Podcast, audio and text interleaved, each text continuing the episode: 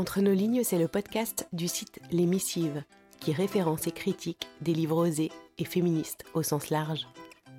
Entre nos lignes, c'est une capsule sonore et littéraire. Ce sont quelques lignes d'un auteur ou d'une autrice à découvrir à voix haute, plus ou moins tous les mois. Je suis Marie-Émilie, je suis comédienne. Et Entre nos lignes, c'est une dose de pensée inspirante, engagée et féministe, avec des mots qui m'ont touchée selon l'humeur ou l'actualité. Bonne écoute.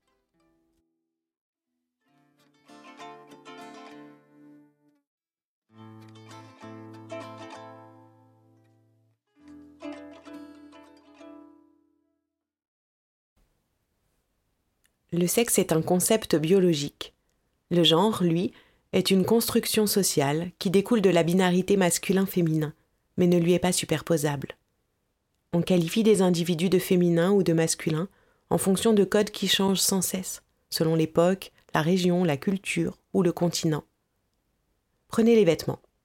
Avant la Seconde Guerre mondiale, en Europe de l'Ouest, porter un pantalon était un signe de masculinité, porter une jupe un signe de féminité mais traditionnellement, en Turquie ou en Perse, les femmes portaient des pantalons, tandis qu'en Écosse, le kilt est masculin. Rien n'est masculin ou féminin par essence ou de manière absolue.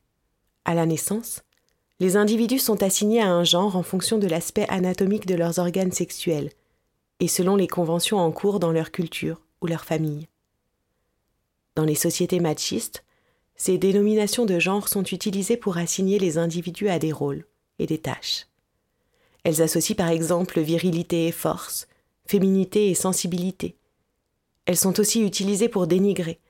On dit d'une femme qu'elle est un garçon manqué, d'un homme qu'il est efféminé ou qu'il pleure comme une fille. Autrement dit, ces critères arbitraires et binaires forment des rapports de pouvoir, de domination et de discrimination. Il est aujourd'hui évident qu'ils sont inappropriés pour décrire la réalité. Des personnes nées avec un pénis et assignées au genre masculin disent être femmes. Des personnes nées avec un vagin et assignées au genre féminin disent être hommes. Des personnes disent également se sentir ni l'un ni l'autre, ou non binaires. Dans tous les cas, leur identité de genre n'est pas celle que la société leur a assignée. Pendant longtemps, ce qu'on nomme aujourd'hui la transidentité, encore qualifiée de dysphorie de genre en langage médical, était considérée comme un trouble psychiatrique.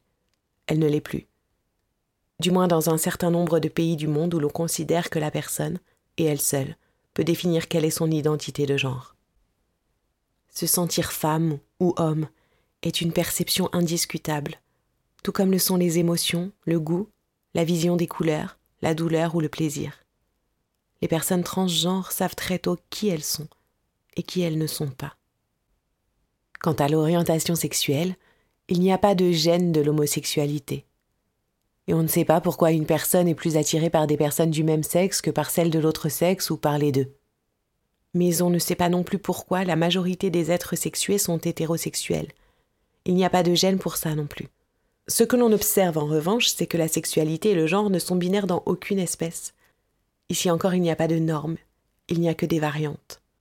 Dans les sociétés les plus ouvertes à la différence, des personnes se définissent comme hétérosexuelles, bisexuelles, homosexuel, pansexuel, asexuel. Cela signifie mon corps n'est pas le même que le vôtre, mais je ne laisserai personne m'empêcher de dire qui je suis, et m'imposer d'être qui je ne suis pas. Cette revendication n'est-elle pas au fond la même que celle de toutes les femmes opprimées?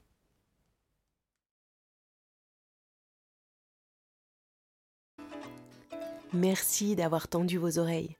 Si cette écoute vous a plu, N'hésitez pas à m'écrire, à soutenir en commentant dans vos applis de podcast et en partageant sur les réseaux sociaux, c'est comme ça que ça marche, et à vous abonner pour être notifié de la sortie d'un nouvel épisode. Et surtout, n'hésitez pas à m'envoyer vos coups de cœur littéraires et féministes. À bientôt!